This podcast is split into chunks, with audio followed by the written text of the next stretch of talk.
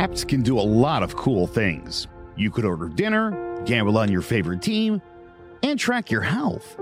You could even get a mortgage. One click and you can be approved.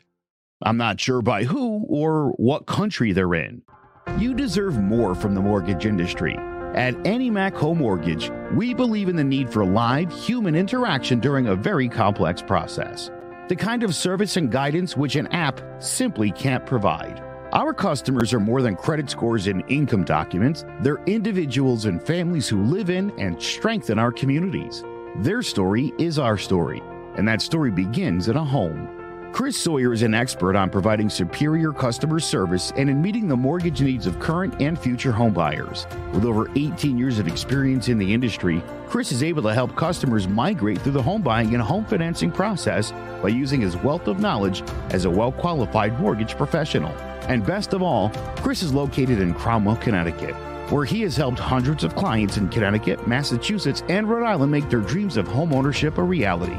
Visit chrissawyer.annie-mac.com. Email him at csawyer at annie-mac.com or give him a call.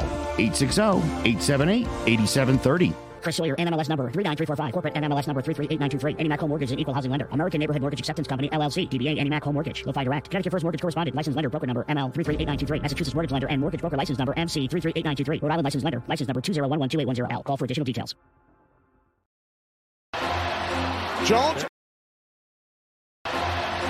Jones on first down, wide open. It's Barkley, and Saquon Barkley will take it into the end zone. Your best ability is, av- is availability. Saquon Barkley, he's great when he's on the field, but the problem is since 2018, he hasn't been healthy for this team. Look at this. They lob it to him. He taps it in off the glass. How about that? Porter Moser, I think right now is the best coach in college basketball, hands down. Fins two for three. He's done his part. Pitch is drilled to deep right field toward the pole, and it is gone. They don't mind not being what they were in the 90s as the best organization in baseball because the Yankees are not, or even close to the best organization in baseball. They're trying to be the Rays, and the Rays do this for a reason. Like, you're the Yankees.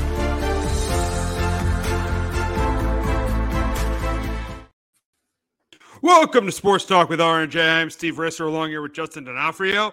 And the league has came came to a decision on the uh, on, on Draymond Green. They have suspended him for one game, uh, and I think the suspension is warranted. The suspension is definitely warranted. I mean, for what he did the other night, I know that uh, your boy Sabonis started it, but uh, there's no right to be stepping on a player's chest, in, especially during a game, and then getting the crowd into the game. This guy's got to know better. He absolutely does. I mean, I, I, think I think that was it was not smart of Draymond at all. So he will be suspended for Game Three, and I think this is it is warranted. Justin, your thoughts on Draymond Green's suspension?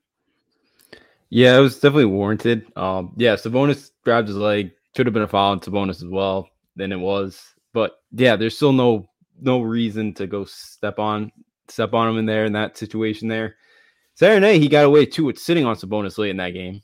Too remember, you know, uh, like under a minute he ended up sitting on Green sat at Sabonis didn't get called. But yeah, you know, them riling up the fans. Yeah, you should know better, but that's that's who he is. Like if he hasn't figured out this point, that you know, and again, it's it's sounded like you know, big part of why he gets suspension is his history. He's always been about this, and he's always kind of his antics have yeah got him in trouble. And again, it's uh not good with his team down 2-0 and you know they're pretty uh, thin at, in the front court right now. So it's uh, gonna be a big loss for him, and it's definitely warranted that he got suspended. Absolutely, absolutely, it, it, absolutely, he should have been suspended. But I don't know how huge. Actually, personally, I don't know how huge of a loss it's going to be because Draymond Green hasn't played well, and he's and to me he's overrated. Draymond Green is an overrated player. He's not what he was. Is, we're not like we're losing the Draymond Green from 2016 to me, I think Draymond Green is is definitely overrated. I don't know how big of a loss this is actually going to be. Yes, they're thin in the front court, but I think it could be an advantage because they could bring, you know, they could start because Jordan Poole or DiVincenzo, who have now been inconsistent in the series, they're going to start now, and that's going to add more shooting on the floor. So I actually think this might be a be a blessing in disguise for the Warriors going to Game Three, and I think this might help. They might this might help them going to this game. It could thing Poole Poole has not been good defensively. The Kings have kind of tried to just attack him the whole the first two games. But yeah, you know, if he can knock down shots shooting wise, yeah, you know, it, it could really help out the Warriors. Um, and now because they because they've they've missed a lot of open shots, and I know we'll get to it, but Davion Mitchell's been unbelievable on Steph Curry, and he's kind of worn him down, and he struggled. So yeah, like they they need another guy to kind of step up here, help him out. And yeah, maybe you know um, Poole's that guy. DiVincenzo too. You know, last year got traded to Sacramento. He didn't like the way that Sacramento kind of you know he thought he should have started last year, and he thought that the Kings were trying to tank his value last year. So I, I would assume that if he gets an opportunity, he would love to love to uh you know put a put it you know put put the Warriors back in the series. Oh uh, yeah, absolutely, absolutely, and yeah, I mean it's it's gonna be it's gonna be tough for the Warriors going into Game Three, but I personally think they win, and I think a big reason they win is because they don't have Draymond Green, they don't have that distraction in Game Three. Yeah, I, I could see it. Again, the Kings haven't played well. I don't think the Warriors have either. The Kings have played. I would really say the Kings well haven't played well. I, I, I, would say the Kings haven't played well. They're up. They're up 2-0 in the series. But like they they've they have this has been their two worst shooting, two of the worst shooting performances they've had all year. Like they have not but, shot the three ball well. But for me, the Kings are just not a good three point shooting three point shooting team in general, and they won the game. So I think I don't know if you could say they haven't played well. But they haven't played well. But like I, how about they haven't hit their ceiling yet? Gotcha. Like okay. Like they, okay. They, I got you. I got you. I got you. I got you. I got you. So that's where, and I don't think going on going on the road. I don't think this they played better on the road than they did at home this year. So I don't think you know. I, I look. I'll be honest. I think the Kings win this thing in five. Yeah, I think the Warriors get either game three or game four, but I think the Kings win this in five. I'm five? confident right now. Five, yeah, five. No, well on the, road. the Kings in five. This is the defending yeah. champ. Uh, still, this still. I know the Warriors are not as good this year. This is still the defending champs. This is still the Warriors. Five. I still. I think the age is. I think the age. I Davion Mitchell's been locked down on, on not locked down, but he's held Steph Curry in check. And the, the numbers he's putting on offensively for him is an added bonus. Again, his nickname's off night. He's done a great job. He's held, he's still he's held Steph Curry to 10 turnovers, eight assists. He's been unbelievable. Curry only took one shot when he guarded him the other night on 19 possessions. I I, I the Kings are the better team right now. I think they win this thing. I think they figure out win this thing in five. Yeah, it's it, it's it's close. It's close, but I'm definitely not counting out the Warriors yet. But the big question though is is now that the Warriors are down 2-0, how much concern should we have for them? I think there should be a ton of concern because of how poorly they played on the road. And and you've said it, the Kings, you you in your opinion, you think the Kings are a better team, and that's it. And, and arguably in this series they are. Yeah, you know, I I am very concerned about the Warriors. You know, no Green now. Again, Kevin Looney. Again, he gets in foul trouble like he did the other night. Who do they got to guard Sabonis? There's you know they're gonna struggle down low. I feel like you know like they they've missed a lot of open shots. I will give them that. You know because the Kings have really have not been great wise over. You know they've they've over penetrated a lot defensively. Um, but like look if if and Clay's not the same guy defensively. Like the Kings have attacked him on that end of the floor as well. He's just again and you know he's had four knee surgeries or whatever it is. I just I I'm very concerned about the Warriors. They they had 11 road wins all year. You're gonna have to win a couple in Sacramento, and I don't know if they're gonna be able to do that. Yeah, oh, absolutely. They're gonna have to win at least one of those games. At least one. They, they will not win this series because they are the they are the lower seed. They're gonna have to win at least one game in Sacramento. And yeah, I, eh, they just have been so bad on the road this year. But personally, I do think the Warriors still win the series. I do think they win the next really? four. I just I'm so confident in the Warriors. I, I, I, they're the, they're, they have, they're, they're been the gold standard in the NBA for the last, you know, seven, eight years. I still think, I don't know if they win. I don't think they're going to win the championship, but I still think they come back and win the series. Really? You're not, I, again, I could see it. I, well, I guess they are the Warriors, and it's like, I, I wouldn't be totally shocked. I just, again, they've won four championships. Like, uh, the age is getting to them. You got a Kings team that's kind of, they really don't have much. Well, I guess now you're up 2 and you have something, you know, you can't, you don't want to blow a 2 series lead here. But for the Warriors, it's kind of like we've won four, we're down 2 Like, is there a ton of motivation really to get back in there and, and try to win the series? Like, it's, you know, they've done it four times already. For the Kings team, this King seems hungry. I, I, again, it, I wouldn't be shocked. Curry can go off for 50, and yeah, and you know, it, it, wouldn't totally shock me, but I, I, think the Kings right now are in good shape, and I think maybe five's a stretch, maybe, but I I I I just I think the Kings find a way to I and I think the Kings find a way, and I think they continue to be the better team. I just I the way the Kings the Kings have also they haven't lost more than three straight since the month of November. And they played five back to backs this year against like the same opponent um on back to back nights. They never lost the second night of that back to back. So like they've been really good at making adjustments against teams. So that's why I feel like too like Mike Brown's done a good job and he knows the Warriors. I just think I don't see the Kings blowing this. Yeah, and, uh, yeah, they, they still, they, yeah, up 2 0, they have a very, very good chance of winning this series. And here's here's the big question too for the Kings: What do they have to do to put the Warriors away? And I'll let you I'll let you go first as a Kings fan. What do they got to do to put this Warriors team away And up 2-0? Um, for me, uh, you got to without Draymond Green, go after Kevin Kevin Looney on on uh, Thursday night. Get him in foul trouble early. Let the let Domantas Sabonis kind of attack. Now he is questionable. He's been playing with a broken thumb on his right hand. I would assume he's gonna play tomorrow night but attack, get him in foul trouble because the Warriors front court is thin. Um, and and you know Sabonis is looking to go off. You know he played better in game two than he did in game one. And number two for me is Davion Mitchell. You know, I kind of said you know Curry one shot on 19 possessions the other night. He's been unbelievable, and it's been an added bonus that he's been able that he put up 14 the other night offensively because that's not a strong suit of his game. But defensively, the way he's been on Curry, he's kind of you know um, he's worn him out here. Again, Curry's gonna get his 30, but as long as you don't let him get 40 or 45, like as long as you don't get him too hot and they, you know, I, I think Mitchell, if he continues to play as well as he has some defensive end of the floor, I like it.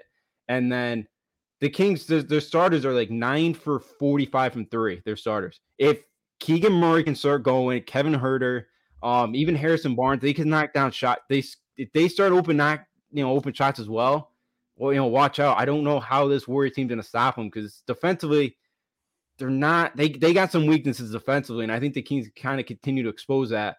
And a couple of the Kings starters have not played well, and I, I think when they do and they kind of figure it out, it, the Warriors have a tough time figure stop slowing them down. And I'm glad you brought up some of the King stars like like Huerter and Herner, uh, Kevin Huerter and Murray because uh, for me, the, if those two guys step up and start to play well, I think they're going to win the series. I think that they, they, I think they, those two guys, they definitely need those two guys to step up. And then Fox has got to continue to be how great as he is in, in, clutch time, and he's been great all year long. So Fox being great in clutch time and Huerter and Murray stepping up, if the Kings do those things, I think they are going to win the series in five. Yeah, yeah, I'm with you. I think they they absolutely could. Yeah, Fox, as you mentioned too, the mid range. You know, thought about putting him in there too. But look, yeah, the mid range game. He's got one of the best in, in the sport. He's just so good at getting to a spot. And yeah, you know, when what Fox has done all year, you talk about the clutches. Is you kind of seen it too in game game one and game two. Is he's so much more of a distributor in the first half, and he kind of conserves his energy for the third and fourth quarter, and that's where he kind of gets going. And he'll tar- take over. So yeah, if he continues to do that, the Warriors gonna have a tough time um, stopping them. and you know, yeah, the Kings should win this thing and hopefully five games would be nice. Be nice to close this thing out at home. Yeah, uh, uh, yeah, absolutely, absolutely. But for me, I think the Warriors are going to hit their threes, and I think that Fox isn't going to play as well in Golden State. And I think, I think, I still think that the Warriors are going to win the series, but the Kings have a very, very good chance of winning the series. Yeah, I'm a little surprised. I thought maybe the, the way that they played the first two nights, maybe change your mind. But yeah, I, I, I could see. I know it's it's tough to bet against the Warriors. If, if it wasn't they weren't playing the Kings, I might be with you. That yeah, they could find a way to win four straight here. Um, but yeah, I just I think the King again. I want you know, I'll be honest. I'm already kind of looking ahead. Like I want the Lakers next. I, I want the Lakers. You know, like that that'd be great to knock them out as well. The two two biggest Kings rivals be great. So I'll be honest. I'm already and I shouldn't be looking past the Warriors, but I'm already a little bit am, and I'm kind of hoping the Lakers move on as well. I will say this: if the Kings win Game Three, I'll admit it's over.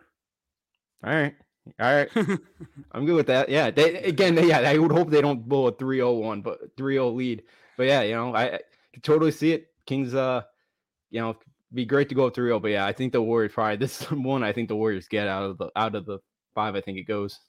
Yeah, we'll see what happens. We'll see what happens with the Kings and the Warriors. They play again on Thursday night in San Francisco. But we're going to stay in the Western Conference and talk about the favorite to win the NBA championship, and that's the Phoenix Suns. And they won last night, one uh one 123 109 over the uh over the Clippers. I mean, Devin Booker was great. Kevin Durant played really well. CP3 was better than he was in game one. Torrey Craig really stepped up, uh, stepped up. So the big thing is here is who has the edge in the series. And I do think it's still pretty obvious that it is the Suns because they definitely are the more talented team, especially with the Clippers not having Paul George. But with the way Kawhi has played and with the way Russell Westbrook has played in the series, the Clippers, I still do think without Paul George, definitely have a chance to knock off the Suns. Yeah, I'm with you. I think this thing, I think I was with you last week and picking this thing at five. I think this thing goes a distance. I think this thing goes seven. I'm kind of, I am a little bit concerned about the Suns. You know, they just don't, they don't have the depth guys outside of their starters. And that's kind of what's worrying me. And yeah, when Kawhi goes on a mission, man, it's, it's tough to stop him. And he can be, he can kind of take out a team himself. And um, yeah, like again, you know, Westbrook was nine for 16 last night. Like, you know, I know it's tough after you lose a performance, you know, from and you get, you know, Westbrook actually shot the ball pretty well for his standards last night. But yeah, you know, I the Clippers kind of confused them in game one and even the first half of last night. So um with all the defensive changes they kind of kind of made. But yeah, I think the Suns still find a way to win the series just because they do have a little bit more talent. But yeah, I'm I'm a little bit worried, and I would not be surprised if the Clippers knock them off. Oh, absolutely not. Yeah, but the way Westbrook's played and Kawhi has been out, he was outstanding last night. I think it was like 31, 8, and 7. He almost had a triple double. Man, in the playoffs, Kawhi is so good. Kawhi is so mm-hmm. good in the mm-hmm. playoffs. If this team had Paul George, they they would have a very good chance to win the West. But the problem is, is, and you saw last night with the Suns making an adjustment in the second half, blitzing Kawhi, eh, there really isn't anyone else outside of Paul George on that team that you could trust to hit a big shot. Russell Westbrook, yes, he's played well, but definitely you can't trust him beyond the arc to make a big shot. Uh, Eric Gordon, his best days are behind him. I know he played well in game one, but his best days are behind him. So there really isn't anyone outside of Paul George you can trust to make a big shot. That, that's why I definitely still think the Suns have the edge, but the Clippers are definitely giving them a better series than I thought. Yeah, I, I completely agree with you. Yeah, you know, the second half, as you mentioned, there's a good point. You know, yeah, like they they really made it tough for Kawhi in the second half to kind of get anything going. Yeah, they just don't have the guys to step up. You know, look, if the Clippers could somehow win this series and get Paul George back, I think the Clippers could very well win the West. I just oh, don't absolutely. know if they're gonna be able to have enough to get by this by the Suns this series. Again, I think yeah, as I mentioned a few minutes ago, I think this thing goes a se- distance now. But yeah, I just I think the Suns is gonna have a little bit too much talent for the for the Clippers, and yeah, you know I think Kawhi they need somebody to step up around Kawhi, and I just don't trust a lot of I don't trust a lot of the other pieces that they have right now, and that's the big problem. Absolutely. Absolutely. Absolutely. Now, in this series, in the first two games, the Suns scored 23 bench points combined in the two games. The big question is how big of a concern is the Suns bench as the Sun or the or you or you would say the Suns depth? And I think it's a major concern. I think it's a major concern. I think it's a concern in this series. It's a major concern going forward. Their depth is terrible. Their benches might be the worst of any team in the postseason. I mean, that's what you get when you trade for Kevin Durant because you have to end up trading uh you trade Mikal Bridges and Cam Johnson, and say you had you didn't make that trade, you'd have a Cam Johnson and a Torrey Craig coming off your bench. Now your bench is absolutely terrible because you traded for Kevin Durant, but that's the price you pay for trading for Kevin Durant. But I think the bench is definitely a major concern for the for the for the Suns going forward. Yeah, it absolutely is. They just yeah, as you mentioned, I, it is probably one of the worst benches yeah right now in the playoffs. And yeah, you can see they just they you know nobody's been able to they got 23 points from the first two nights and you know, look, Booker last night at 25 in the second half. You know, Durant's a superstar, as we all know. Like Durant can do it. You know, but yeah, like if one of those two have an off night, Chris Paul bounced back and had a better game two than he did game one. But yeah, if like for some reason, you know, they kind of need that third guy. You know, you're not really getting it out. Uh, there's no chance you're getting out of that bench. And when you play like a Nuggets team, that's you know they don't have a ton of bench scoring either. But you know when you when you got a team that's got more talent, a little bit or on the same level, talent the same amount of talent, and say like in that series that yeah. Porter Jr. and Murray, especially out in uh, out in Denver, have good games, and say that you know Chris Paul does doesn't have a good game, and say, say yeah, and say, say your bench has a terrible game, you you're going to lose that game on the road. Yeah, that's a great point. Yeah, that that's going to be something that could come back and haunt them. You know, against the way the Lakers are playing right now. You know, they got a Rui Hachimura and, and Austin Reaves that are playing really well right now. Like, yeah, there's you know the Suns. Like, it, you know that that's a problem when you maybe if they can get by the Clippers here. That that's something that could really affect them moving forward. Is that some of these other teams could have a bench here, have some other guys that knock down shots, and the same night, night in and night out, you kind of know who's gonna play well for the Suns and, or for the Suns. You don't know who's gonna, if anybody could kind of step up around Durant and Booker and Paul and even Ayton. You know, can you have like that fifth scorer and kind of help out when somebody's having a down night. And I don't know if the Suns team has it. Absolutely, absolutely, absolutely. But for right now, I do have the Suns winning in six. but I would not be surprised if the Clippers pull pull a major upset here. No, I wouldn't either. You know, Kawhi Leonard, yeah, you know, Kawhi Leonard's it's, it's been unbelievable. Um, you know, I guess we shouldn't be surprised that he could kind of do this, you know, by himself right now. Like it, it really shouldn't be that shocking, but it it, it still is. And yeah, I, I think the war. I mean, think the Clippers have a chance here, but yeah, I, I think the Suns find a way to win this thing in seven games. Absolutely, absolutely, absolutely. So we'll move on to the Eastern Conference. And last night, the Cavs uh, knocked off the Knicks uh, 107 to 90 to even that series. And it'll be a big night for Darius Garland. Donovan Mitchell was getting everybody involved. Uh, LeVert was big off the bench. So the Cavs even the series a 1 1. And uh, the big question is who this is a tough one. Who has the edge in the series right now? And this might surprise you. And I'm not being biased but I'm still going to say the Knicks. I think I think the games Julius Randle's have had, Julius Randle has had in these first two games of the series. He had 19 in game one. He had 22 in game two. Julius Randle has proved that he's fine. I know last night there was a scare with Jarrett Allen with, the, with, the, back injury, but I think Julius Randle has proved that he is fine. Uh, Jalen Brunson came up big in game one. I do think the Knicks have the edge in the series, but for them to win this series, other guys have to guys outside of uh, Brunson and Randle have to step up. And then Josh Hart, I'll, I'll, give it to him in game one. Josh Hart was good in game one as well. But guys like IQ, guys like, especially RJ Barrett, RJ Barrett, you got to be start playing like the number three overall pick because you're not right now in the series. And uh and uh Quentin Grimes, those Grimes, uh Barrett, and uh and Quickley, they have to step up for the Knicks to win this series because you saw what the Cavs did did, did uh last night. They started to blitz. They started to blitz Brunson and forced the Knicks to shoot threes, and the Knicks did not shoot threes well last night. No, they were seven for twenty-four from three-point range. So the IQ, uh, Barrett, Barrett, and Grimes definitely have to step up for this Knicks team to win this series. And I feel like in the Garden, those guys are going to step up. I, and I also don't think Darius Garland is going to play as well as he played last night. Donovan Mitchell, he's going to be great every game. He's the best player in the series. But I don't think the bench for the Cavs is going to be as, as good in the Garden, or and I don't think Garland will be as good at, at Madison Square Garden. So I do think the Knicks have the edge in the series, but they got to get contributions from Barrett, IQ, and Grimes.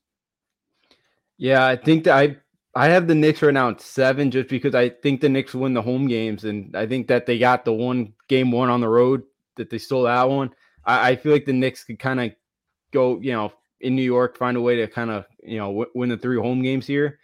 Um, but yeah, for the for the next, you know, the great point is yeah, the, who else? It's kind of like the Suns. Like who kind of else on this team's gonna step up? You know, I know we've seen at times from Quickley. You know, Josh Hart, I know was battling ankle injury last night, but game one he was phenomenal. Him and Jalen Brunson kind of carried the load on Saturday night. Um, you know, and, and Randle too played well in game one.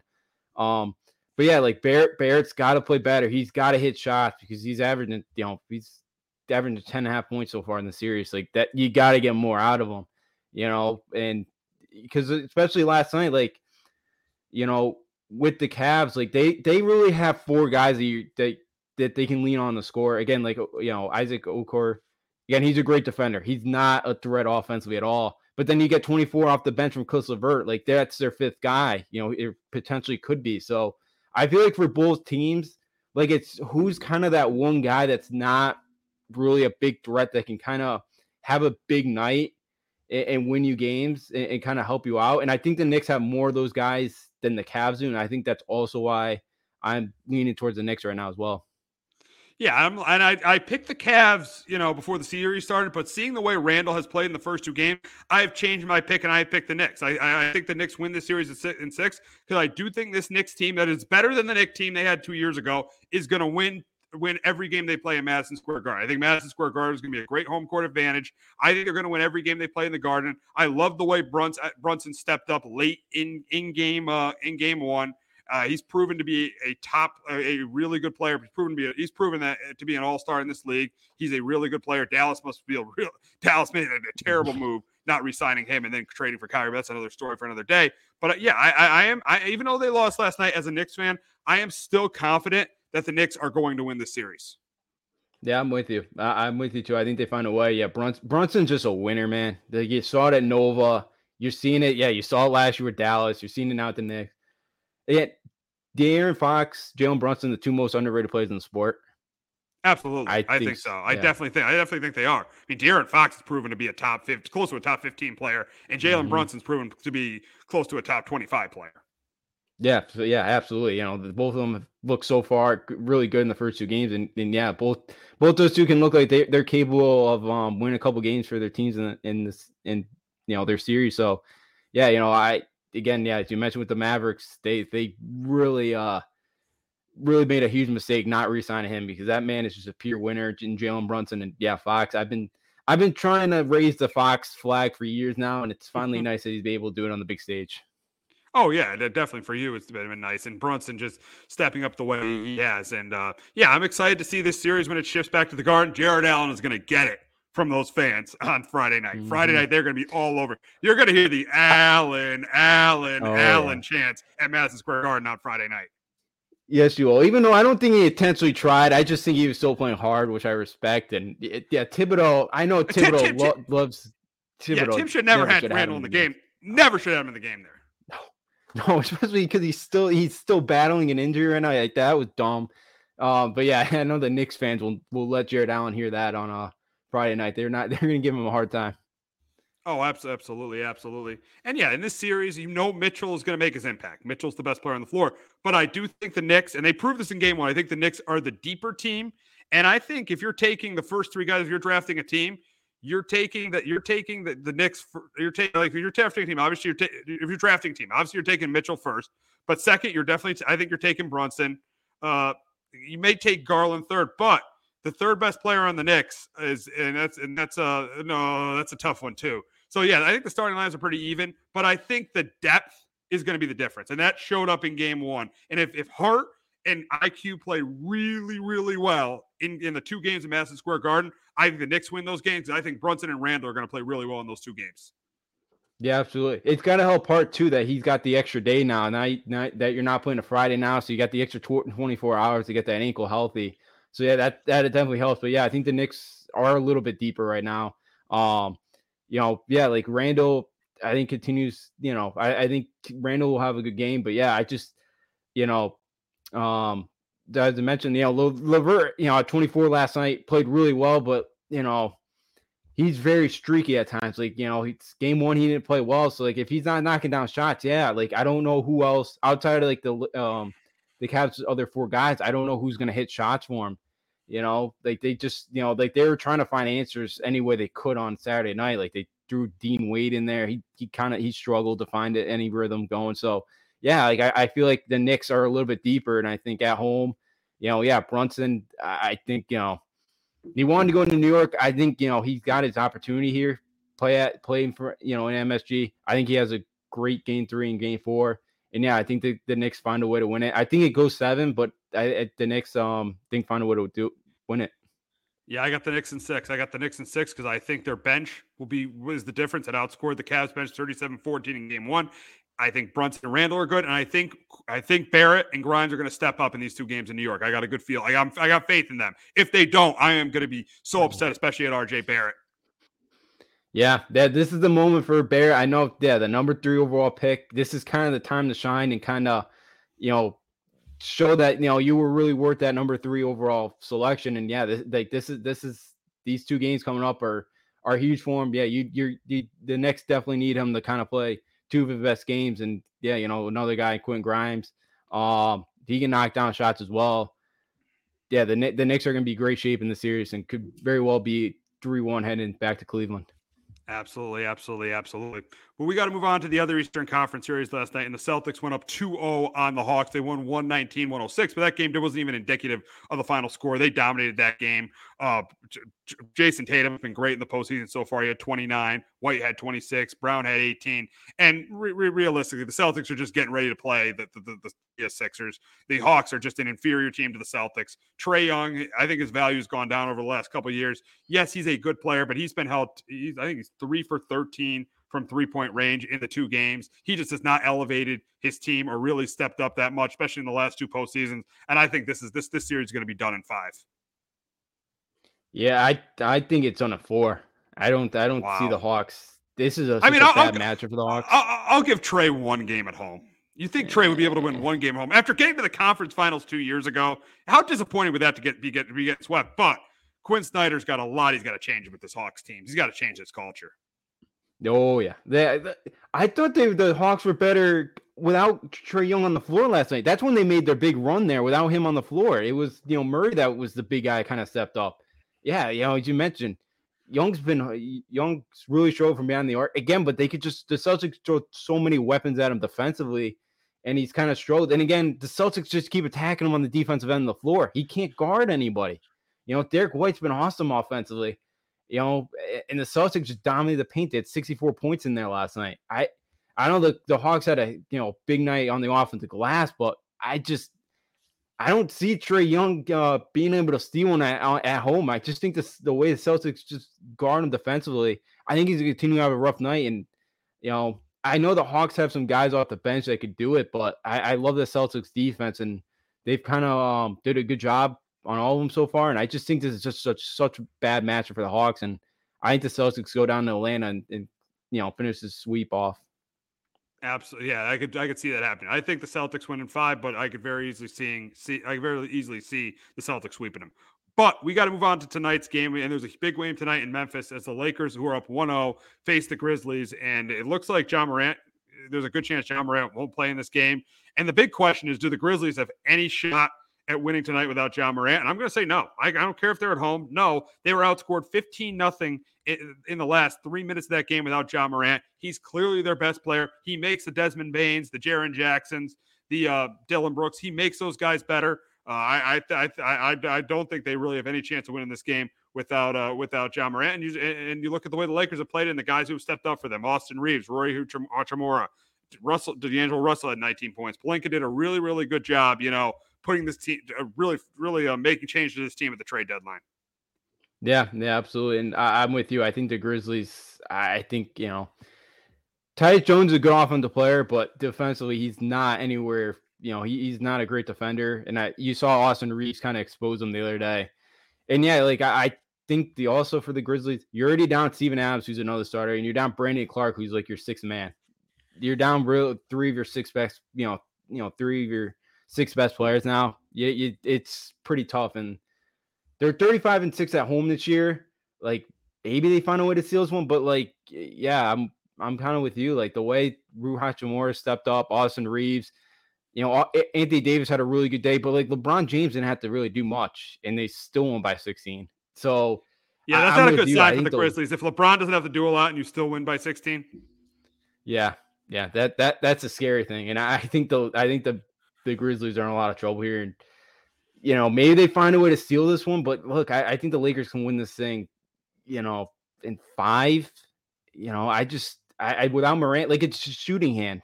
Like eh, I I don't know if you could shoot something up for him in his wrist because you gotta have some feeling in that. So I, I don't eh, I don't know. Yeah, like how effective would he even be if he plays tonight? You know, if it's his offhand, sure, but a shooting hand, I don't. It, it seems pretty difficult for him to go out there and play tonight. And I think he said in his press conference too. It was a ten on Sunday after the game. Like his wow. paint threshold from one to ten was a ten. So I can't imagine he plays in this game tonight. Oh yeah, yeah. I don't think so either. I don't think he's going to play, and I think the Lakers are going to are gonna, definitely going to win tonight. I think LeBron and AD, and uh, they're going to get contributions from Russell. Even they might even get, get contributions from Hachimura, but they very easily could get contributions from Malik Beasley, who's played well for them. Mm-hmm. So, and and and we saw what Austin Reaves did on Sunday. So I think that this is a the Lakers. They, I mean, Pelinka did an outstanding job at the trade deadline, trading Russell Westbrook. Get you know, no, it's first it was getting Hachimura in a trade, then trading Westbrook, and then getting D'Angelo Russell and Malik Beasley. So I, I think they've done it. The, the Lakers have done it. They're playing really well right now. I picked the Grizzlies before the series, but right now I'm taking the Lakers in six. I, I I'm taking the Lakers in six right now. I, I just really really like the way they're playing. Yeah, I'm with you. I think they win this thing. I, you know, depends if um, if you could tell me Morant's out tonight, but he can be back in game three, game four. Maybe the Grizzlies steal two, and they can take this to six. But if not, I think the Grizzlies go. I think the Lakers win this thing in five. Um, but yeah, like I expect LeBron to play better tonight. Yeah, you know, you don't need production. Um, you know, you're not getting production from all. Yeah, Russell Hachimura you know Reaves, but yeah, you know Malik Beasley's a good shooter. Maybe he does a little bit more tonight. You know, I expect Anthony Davis have another big game today. You know, LeBron's gonna play better tonight. but yeah, I just uh, yeah, the, the Lakers did a really good job of kind of finally figuring out getting some shooters. You know, they had what the first or second best you know record since the All Star break. They're playing really well. So yeah, I, I think this Lakers team right now, and I just think with the Grizzlies, look, you know, the team that's been pretty cocky the last kind of couple years. They haven't for a team that hasn't won anything, and you know, I, I know some injuries here have kind of started to pile up for them, but you know, but let's let's see how they kind of battle adversity tonight. And I think the Lakers knock them down. And look, I said when we're talking about the Kings, uh, let's let's get it ready. Let's let's get a Lakers uh Kings semifinal here. I know, Yeah. Sacramento's been waiting 20 years for for this rematch. Oh, they want that revenge. They want that revenge from yeah. 2002. They felt like they should have won that series in 02 when the Kings had Peja Stojakovic, uh, Chris Webber, and and Mike Mike Vladdy. and Vlade Divac. So they they want their and Jason Williams. They want their revenge over the Lakers. That'll be another really really fun series if they if they went up against each other. Yeah, absolutely. It absolutely would. So yeah, you know, it said uh I'm hoping uh, you know, we can get that that rematch going and uh yeah, it'd be awesome to get another shot at those guys. I would I would uh love to see it. Love love to see uh, another Kings Lakers series. Absolutely, absolutely. So going from one superstar that's hurt to another, eh, from Ja Morant to Giannis Antetokounmpo. Giannis got hurt. He only played 11 minutes in the Heat, and the Bucks lost to the Heat. But the Heat did lose Tyler Herro too. I think the big, the biggest, the biggest thing, the biggest question is for the Bucks. What do the Bucks have to do to go? up- What what do the Bucks have to do to uh, even the series tonight? And I think it's pretty simple. Jrue Holiday has got to have a great game, and Middleton's got to continue to play the way they did in Game One. If those two things happen, I think the Bucks, even without Giannis, have a very good chance of evening the series. Yeah. My first one is how about you play with some pride tonight? I did not see any of that on Oh, Sunday. I saw a team Wow, that wow. kind of just look. I know you lost Giannis. I know he's a superstar. I know he's one of the best players in the sport. But come on, this is a Heat team that came out, played Friday night on short rest, came all the way up to Milwaukee, and they came into your house and punked you. And it's a team that's not even that great offensively. I They know. came in did whatever they scored wanted. 130 points. Yeah, yeah, on your home floor. After you know, you, you really haven't had it. I know it's been like two weeks and you had a meaningful game, but man, they they went in the you you know they the Bucks got to go go out there tonight and play some pride and actually, um, yeah, you know, defensively they got to be a lot better. But look, you know, I think you know as you mentioned, Middleton got to continue to play well. Jrue Holiday, Bobby Portis too. You know, if he put up 21 the other night, he's another one. If they can get like another 20 points from him contribution wise, you know, the Bucks would be in good shape. And you know, and actually, I just have this stat too for for the Bucks and their three point shooting. When they shoot over, you know, this is, this is since the playoffs in 2019. They're 22 and five when they shoot at least 35 percent from three. Then they're 16 and 18 when they shoot less than that. And their last three playoff losses, they've shot 21 or 24 percent from three, 12 percent, and 24.4 percent from three. The Bucks hit threes. Yeah, they can win this game. If not, they're gonna lose. Yeah, ex- exactly, exactly. And I do think they win tonight. I do think they win tonight without Giannis, and I do think they end up winning this series in six. I'll take them to win this series in six, but it probably is. It, it- this could because of Giannis's injury and them not being ready to play. This could go a game or two too long. That that and it, and it could hurt them uh, down the line in the playoffs. Yeah, it absolutely could. It it it definitely could. You know, we saw the Heat down there in the bubble. They they gave you know they upset Milwaukee.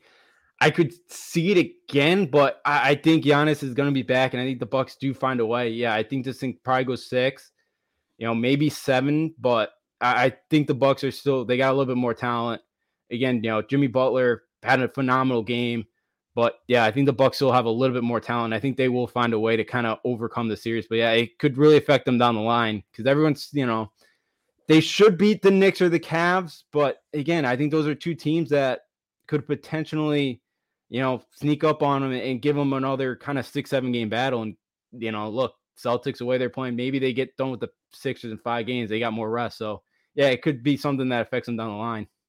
Absolutely, absolutely, absolutely. So now we're going to talk about the two worst series in the first round quickly.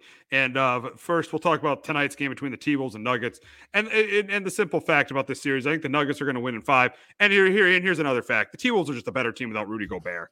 I mean, eh, honestly, they, they shoot the ball better from three. You saw that playing game with the Lakers. That was the best we've seen of the T-Wolves all season long. They're a better team without Gobert. They, uh, this guy, but they can't get rid of him. They're stuck with him because uh because this he's, he's making because he's making 41 million a year. They get, maybe one of the worst trades I've ever seen in the NBA. And honestly, I, I think that Anthony Towns and Edwards could be off this team in the next couple years because they are so because this team is just going to go nowhere with Rudy Gobert on it. Yeah, yeah, Gobert. What did they give up him? Four or four, five four, first round picks? Four, four, four first round picks. Wow, that's uh Danny yeah. Ainge, man. He can really, he can yeah. really, uh, he can really negotiate trades there. Because yeah, Gobert's been, you know, look, at Gobert can kind of slow down, you know, like the Joker, you know, defensively. Maybe he can hang in there, but yeah, I just again, Please. Gobert, yeah, that guy's a train, that guy's a train wreck, and yeah, what what a trade there, and yeah, Townsend Edwards, yeah, they they could be gone the next couple years. Now that like the Timberwolves, they just kind of they want to try to you know kind of make this game ugly. I think the Nuggets just got way too much talent. I'm with you. I think wouldn't be shocked to the sweep, but I think Minnesota finds a way to win one at home. But yeah, this Gobert trade, that thing, you know, one of the yeah, it's definitely going to go down as one of the worst trades in NBA history. Absolutely. And then another series that should be quick, and that's the Nets and the 76ers. James Harden pretty much just took the game off on Monday night, and they still won by 12 points because the Nets just don't have any t- top end talent. They don't. I mean, I'm no offense to, you know, Bridges and Cam Johnson, but they were guys the Suns gave away to get Kevin Durant. So, I mean, it's just like the Nets, yes, Jacque Vaughn's done a great job with this team, but this team, if they, if, they, if this was their team all year long, they would have they would have definitely not made it out of the play-in tournament, and it's proven in this series. The Sixers won game one by 20. I mean, they win the game on Monday night when Harden just doesn't even think there's a game. He just didn't show up on Monday night at all. So uh, I think the six this series will go no more than five games. No, I'm with you. Uh, yeah, like I think the net the Nets have a lot of like good kind of pieces, but yeah, they're missing that star. Like you know, obviously they, they had those stars, but you know we we all know what happened after that.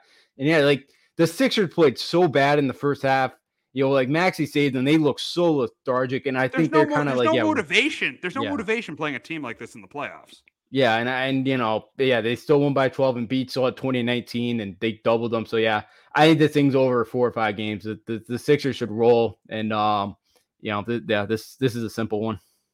Absolutely, absolutely. So, so we have a quarterback who got a huge, huge deal on Monday.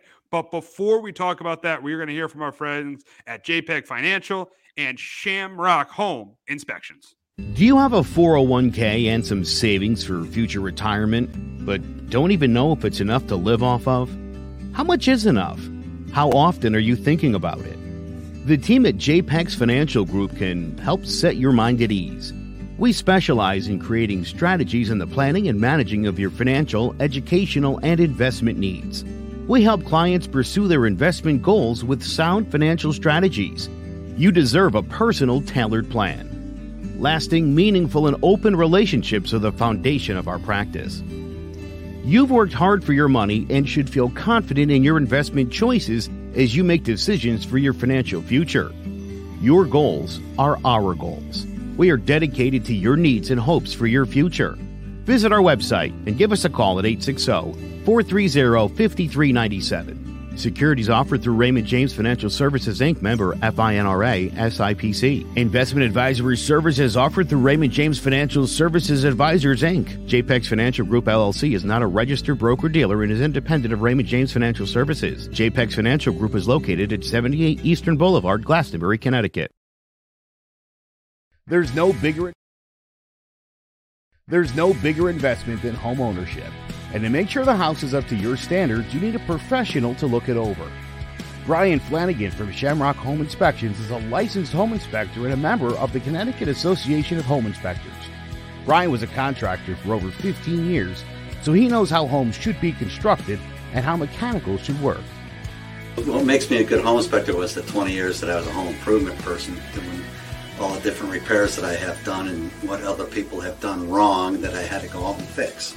So I have a pretty quick eye on seeing what's right and what's wrong. Before you move, call Shamrock Home Inspections. Before you make the biggest investment of your life, call Brian Flanagan from Shamrock Home Inspections at 860-268-2566 or visit shamrockhomeinspectionct.com. So it has happened. The Eagles have extended Jalen Hurts. They extended him to a five, they got a five-year, two hundred and fifty million dollar extension on Monday, and uh, this is a big deal for the Eagles. But this is well deserved for Jalen Hurts. I mean, the guy's worked so hard. He's overcame so much adversity. We remember him getting pulled in the national championship game for Tua. Then he had to sit pretty much sit behind Tua. The, the, outside of that one game where he came in and won that SEC title game, he pretty much sat behind Tua the entire 2018 season. Then went to Oklahoma. This is a big reason why he got drafted. He had a huge Hmm. year at Oklahoma. Gets drafted in the second round by the Eagles. Sits behind Carson Wentz that first year. Had a average rookie. He had a so-so first year as a starter in 2021, and there was a lot of rumors that the Eagles might try want to get a quarterback. And last year was definitely a year where Jalen Hurts had to have a good year, or the Eagles might have thought might, might were, uh, and the Eagles were if they didn't have a good year last year, the Eagles probably were thinking about going in another direction. And he had a phenomenal year. Really out, he was great in that Super. Outside of the fumble, he was outstanding in the Super Bowl. A lot of fans wish he would have gotten a shot at the end of the game uh, to, to drive the Eagles down the field, but unfortunately, but, for, Eagle, for, for, for, most people, unfortunately, didn't because of the holding call.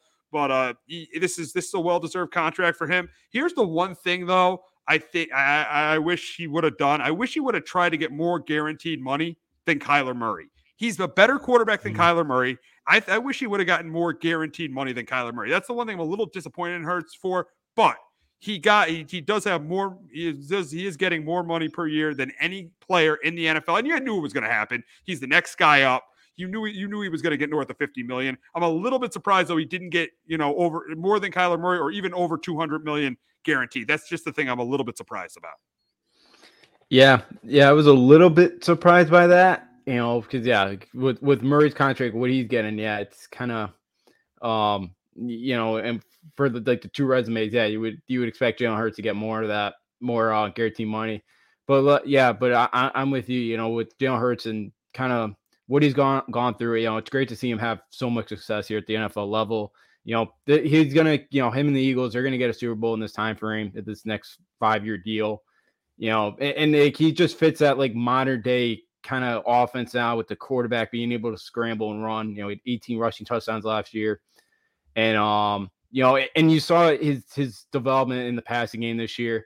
You know, he, you know, him and the Eagles have really done a good job uh, of figuring that out. And look, you know, it's um.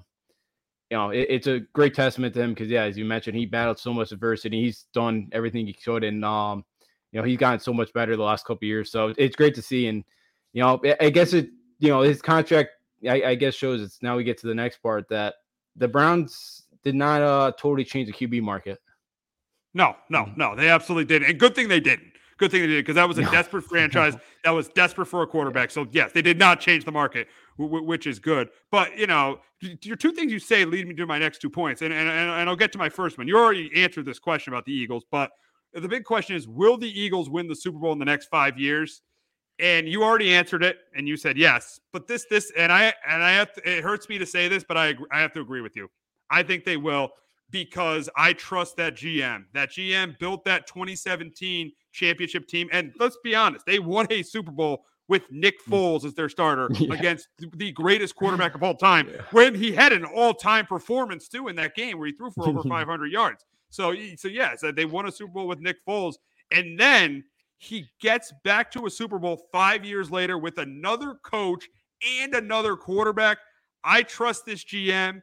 The Eagles have a top five quarterback right now in Jalen Hurts. It pains me to say this as a Giants fan, but in the next five years, I do see the Eagles winning a Super Bowl. Yeah, I, get. I bet it does as a Giant fan to, yeah, you know, with, with Howie Roseman's done and what what was it like three years ago? Fans were calling for his, job. Yeah, Like, when he it- took it's- Jefferson, when he, when he took Jefferson, he took Jalen Reagor over Justin Jefferson. yeah, yeah, it got ugly there for for him for a bit. The- yeah, he's done a really good job building this team, building them back to the Super Bowl. He's done a great job in his tenure with the Eagles. So yeah, I'm with you. I, especially with how wide open the NFC is right now. I think the Eagles. It's not you know maybe be a little bit different that they're over in the AFC and with all those great young quarterbacks, but there's not as many in this league, and I think that's why the Eagles find a way one year um to to figure it out, and they'll they'll, they'll definitely I think win a Super Bowl next couple years. Absolutely, absolutely. And I hate to say absolutely, but that, that looks like that's going to be the reality of the situation. But uh, as you also brought up about setting the quarterback market, and the Eagles not, you know, resetting the quarterback market because they did not give uh, uh, uh, Jalen Hurts a fully guaranteed contract. Now, what we want to talk about is what does this deal mean for Lamar, Burrow, and Herbert? I think if you're Eric DeCosta, you better have a deal ready for Lamar Jackson over 50 million and over 200, not fully guaranteed, but if you can get a deal over 50 million and, and, and over 200 or more guaranteed money than Kyler Murray in, in that range, I think that Lamar is going to sign that deal. I think that if you're Eric DeCosta, you got to do that. Joe Burrow, this is a guarantee for Joe Burrow. He this is this there is no way he is not going to get a contract that's over 50 million per year or over 200 guaranteed. He may even get fully guaranteed money with how good he is, but he, there, this, this is a guarantee. This hmm. well, there is a zero percent chance that he is not going to get a contract that is over that is uh, under 200. He's, I mean, he's, he's going. The thing is, this is guaranteed he's going to get a contract that is over 200 million a year and over 50. No, no, I mean over 50 million a year and over 200 million guaranteed. That is happening. That is absolutely happening for Joe Burrow. And then Justin Herbert. Just, it depends on where he lines up between these guys but he's probably gonna. I think Herbert is gonna get at least 50 million per year, 50 million per year, and I think he's gonna get over 200 guaranteed too. I think Lamar, Burrow, and Herbert at the end of the day are gonna get over 50 million a year and over 200 guaranteed. That's what's gonna happen with those guys. Yeah, I could, I could totally see it. You know, with Lamar, he doesn't have that durable, you know, appearance in yet. But yeah, I, I you know, but the Ravens, I think, have already offered him close to what 200 million guaranteed, and he still turned it down. You know, I know he can might he's wants more. We know that, but yeah, there's nobody that's gonna give him a fully guaranteed contract anymore. That's that's out of the table, you know, for him. So yeah, like he'll probably still get over 50 million, but he's not, you know, he wants that fully guaranteed, and that ain't happening anytime. Nobody's giving that to him. There's not right now, there's not a team desperate enough to do that, like the Browns did with Watson last year. There's just not. And yeah, with Bro and, and Herbert, they're both gonna get pretty similar deals, but yeah, I think both of them will get more guaranteed money especially Burrow, because Burrow and Hurts, you know, they have the same type of resume. You know, they've been to a Pro Bowl, they've both been to a Super Bowl so far. They've both put up some really impressive numbers. I know Herbert hasn't gone to Super Bowl yet. He doesn't have that playoff win, but again, Look at look at look, look, at his high, look at his highlights. Yeah, yeah, yeah. Look yeah. at the highlights. Look at the potential. The guy. Yeah. Listen. Yeah. Am I saying that Justin Herbert is as good as those as, as Burrow or uh, Hurts? No, no. Looking at his playoff record, doesn't have a playoff win in three wins, and he blew a twenty-seven nothing lead in the playoff game. I'm not saying he's as good, but he's good enough to get paid. Mm-hmm. Oh yeah, he's got all the physical tools. Like we we've seen it. You know, like we, we've seen it from him. You know, like again, he's got he's got everything that you know. He's got what you know again, like the coaching, you know, obviously we've seen has not helped them out at all. You know, but again, and again, like the Chargers, friend, like we've seen what happened with Philip Rivers all those years in LA. Like he was one of the better quarterbacks, and he could never get over the hump. And you know that was kind of some of the franchise. Some of it was him, but yeah, so far, you know, I expect Herbert to get to Super Bowl one day. He's just, you know, um, in LA, he's, he's going to be able to do that. But yeah, Burrow's going to get a ton of money. You know, he's probably one of the best pocket passers in the game. If not, he's probably the best actually. You know, doesn't have the mobility like Jalen Hurts does, but he makes up for it. You know, in what he can do in the pocket. And yeah, with Herbert, we've kind of we, we've seen the numbers he could put up. Yeah, we've seen all the highlights. We've seen it all from him. And yeah, you know, he, he's another one that's going to make a lot of money. But the the Bengals and Chargers better kind of start figuring out these contracts now because which what you know because whoever gets paid first, Burrow or Herbert, the, the next guy after that's going to get even more. So to kind of save a little oh, bit yeah. of money, you'd rather kind of wrap this up now. Yeah, they got they, yeah the the, the, the, the, Chargers and Bang the, Char, the Chargers and Bengals definitely got to get this done by this summer because if, if, if they I think they should try to get it done even before Lamar because if they if they get mm-hmm. if they mm-hmm. get it done after Lamar it's just going to get more and it's just going to just keep going up. These quarterback contracts aren't going down; they just yeah. keep going up, and that, that's the reality of the situation. Yeah, absolutely. It's it's it's insane what these quarterbacks are gonna get, and again, down the line, you know, what's gonna, you know, how much more money these quarterbacks gonna keep making, you know. So yeah, it's it's it's impressive what some of these guys be able to do.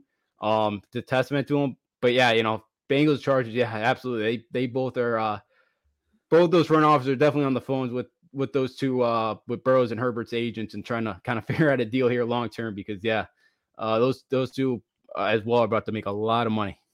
Absolutely, absolutely, absolutely. So we got to shift to baseball. We got to shift to the Yankees. And the Yankees did not have a good week this week. I know they won t- two games against the Twins, but they, they, you know, they've lost three of their last five. And I think the biggest storyline for the Yankees is obviously Stanton going on the DL. But is that is that a, is that a surprise that Stanton's on the DL? Mm-hmm. It's not a surprise at all. He's now played more. He's missed more than twenty games every year since his since the first years with the Yankees in 2018. This is what the Yankees got when they traded for him he, a guy who can't pretty much who can't stay a very good player who can't stay healthy and and, and you know and it's and it's, and it's had a trickle of down effect to the lineup because they've only scored two game two run uh, four runs in their last two games and uh and you and you look at this this team offensively you know the, over, over in the last week I mean Gleyber's one for 21 Judge is two for 18 offensively, this has definitely been a problem for this team. And uh, the, the offense has just not been as good this year so far. Judge hasn't had the year he's had. Gleyber's gotten cold. Uh, Rizzo's been good. Stan wasn't even, wasn't, wasn't even great when he got in the lineup. LeMahieu's been average for three years. Uh, Volpe, I know he had all those stolen bases, but he's still hitting under 200.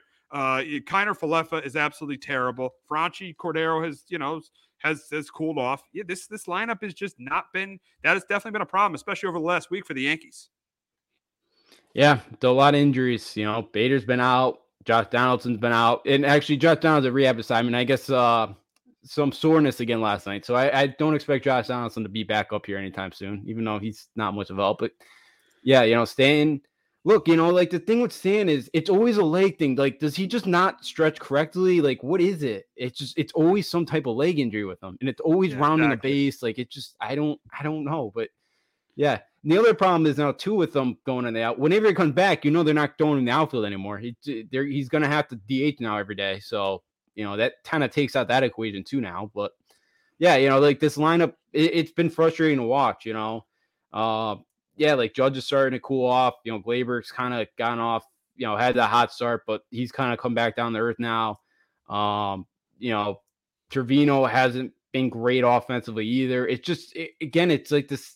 I'm not shocked. Like they didn't really make any obviously they had to resign Judge. Like that that was absolutely obviously, but I think I but I think the it was a must. But I think the problem is is the team never. I really oh the only thing they did to get better is sign Carlos Rodon. Rodon. He hasn't even he's been Rodon and he's been out for the last week. And uh and they really were never able to improve really anywhere else. They were never able to improve the outfield. And you know, Volpe's hitting un, under 200 when they could have signed Trea Turner. Yeah, they could have, and yeah, they could have. And yeah, it's kind of again. I, like well again. I still think he's had some good at bats. I just I think he's I think he's got to just round that corner here. But look, I I know you're saying like yeah, like Trea Turner's you know would have been great. I would even look Carlos Correa more just because the fire he brings, and I know that you know, like I would have been fine. I know. Oh, I wouldn't mind it. I wouldn't mind it. I wouldn't mind it no. having Correa. To be honest, I wouldn't mind him. No. I, I was at the game on Friday night. He had a huge game against the Yankees. Yeah, he, he destroys us, and you know, like they, I would love to have a guy like that in our locker room. We don't have any of those guys, you know. Again, I would have loved to have Andrew Benintendi back this year. I know he didn't want to resign here, and I get it. He was a Red Sox for a while. You know, I, I get it, but I would have loved that Benintendi in that outfield. Now, now you got to play Aaron Hicks every day, and again, he's again his his at bats are so bad. I you know like it's not like he's batting 125 and he's hitting line shots and you know he's getting poor luck. It's he can't put the ball in play and his at bat stink and his attitude stinks and it's just it's just a ripple effect with him. And it, look, it's just yeah, like the lineup stinks. Grandon, who knows when he's coming back? And this is why nobody else gave him a five. This is why nobody went above five years with Rondon. This is why because of the injury concerns. It's, but again, you know, that was that was a desperate I, move by the Yankees to try mm-hmm. to get mm-hmm. better in the offseason. Yeah. Mm-hmm. Yeah, it's just again, it's just the way the way it's going. And then do you remember last off season? It was a it was like right one of one of the days right after they traded for Donaldson. You know, it was Cashman kind of saying, yeah, you know, we love Gio, but like Josh Donaldson's like a better player than um Gio Urshela. There was one guy who did play last night, and yeah, third exactly. place in Yankee Stadium. Exactly, exactly, wasn't exactly. John Donaldson. Exactly. So. Exactly. You know that, tra- that that trade is, has not worked out for the Yankees. I mean, it did a little bit with Trevino last no. year. That trade has not worked out for the Yankees. Getting rid of get rid getting rid of Gio Urshela and getting you know Trevino who hasn't played well at all this year, Donaldson and Kiner Falefa who is absolutely terrible. Yeah, Kiner Falefa stinks. It, Trevino was another one. This was um that was Ben Rortvedt that was in that one. It who I don't even know is a real guy because we haven't seen him yeah, in a year exactly. and a half. Yeah, yeah, yeah, yeah. So exactly, uh, yeah, exactly, yeah. I just yeah, but yeah, as you mentioned, that trade stunk. Yeah, I know Gary's no longer in the league anymore, but look, it, it, Josh Donaldson is not the same Josh Donaldson of five years ago. He's just not, and he can't stay on the field. And look, I know at the end of spring training, people are like, oh, look at his new stance and look at the bats. I, oh, please I'm good. stop it. I, stop it. I'm yeah, done exactly. with that. Yeah. Last year we have to deal with him, and we get that yep. twenty-five million dollars off the book. So. Exactly. What, what did Craig? Craig got right around that. Like we could have got great for Josh. Like we could have.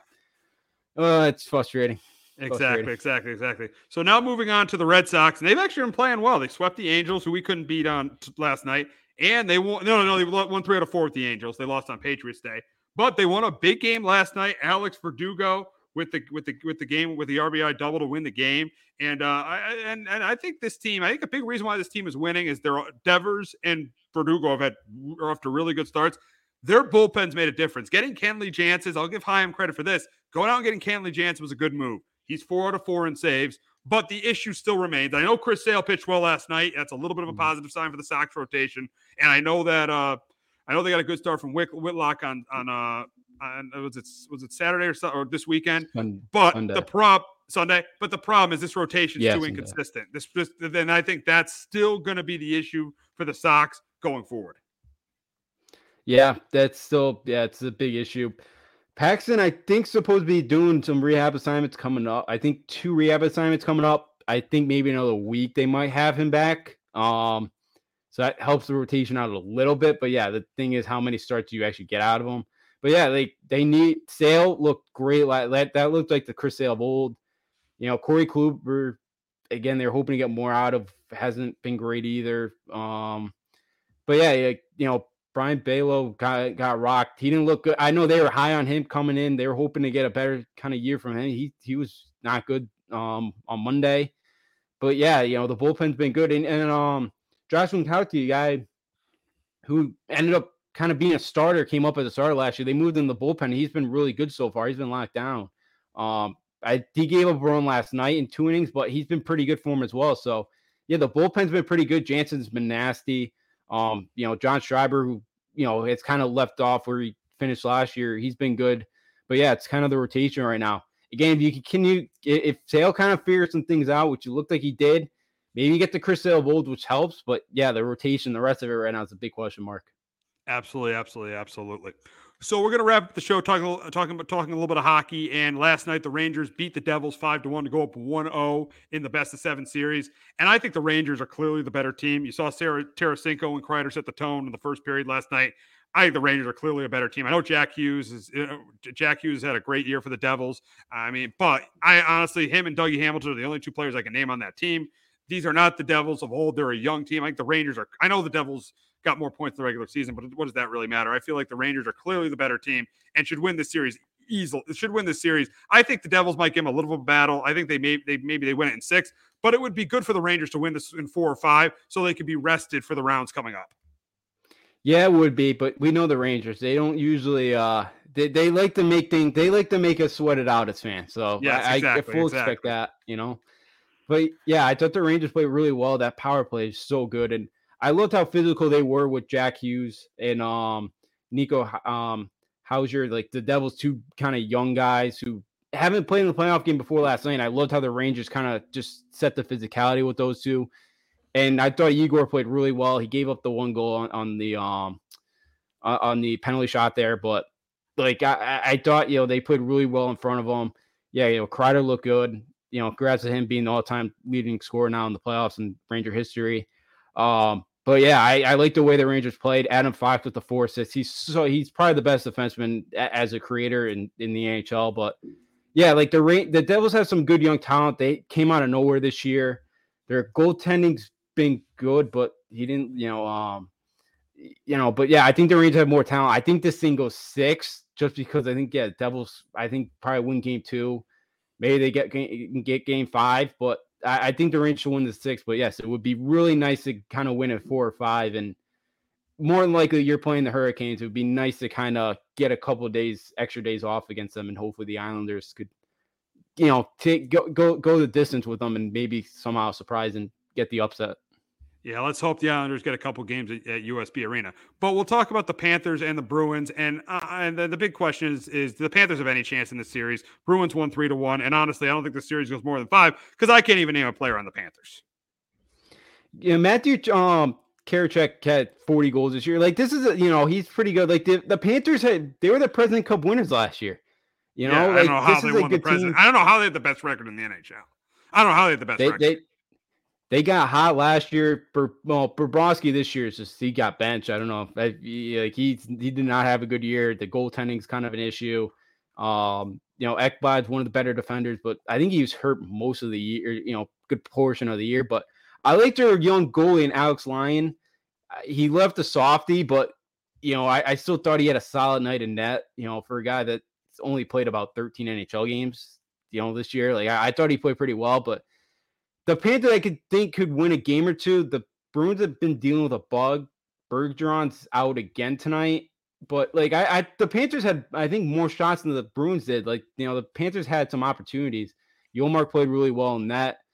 I, I think the Panthers could steal one or two at home, but yeah, I just I think this Bruins team was it Marchand before the game game one. It was either Marchand, I think it was Marchand was saying, you know, like there was a lot of butterflies in our locker room before the game. Like, you know, the, the Bruins know the amount of pressure they're under. So like if the Panthers can win a game or you know, win tonight, maybe win one down in Florida this weekend.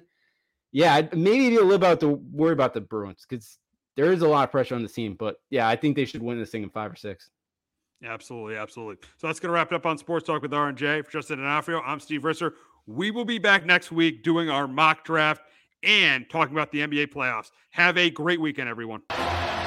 Jones on first down, wide open. It's Barkley, and Saquon Barkley will take it into the end zone. Your best ability is, av- is availability. Saquon Barkley, he's great when he's on the field, but the problem is since 2018, he hasn't been healthy for this team. Look at this. They lob it to him. He taps it in off the glass. How about that? Porter Moser, I think right now is the best coach in college basketball, hands down. Fins two for three. He's done his part.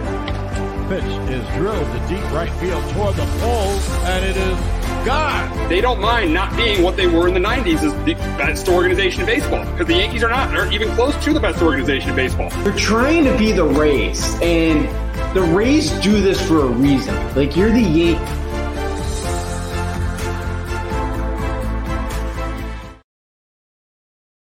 Hello, my name is Joe Aguirre. I'm the president of Clovercrest Media Group. And here at CMG, we have a wide variety of podcasts, including sports shows like Keys to the City, The Roll Call, Throwing Jabs, All Four Downs, and Jawing About the G-Men.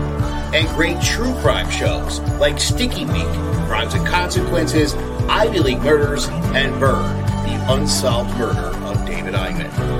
You can find all these podcasts and so much more by visiting clovercrestmedia.com.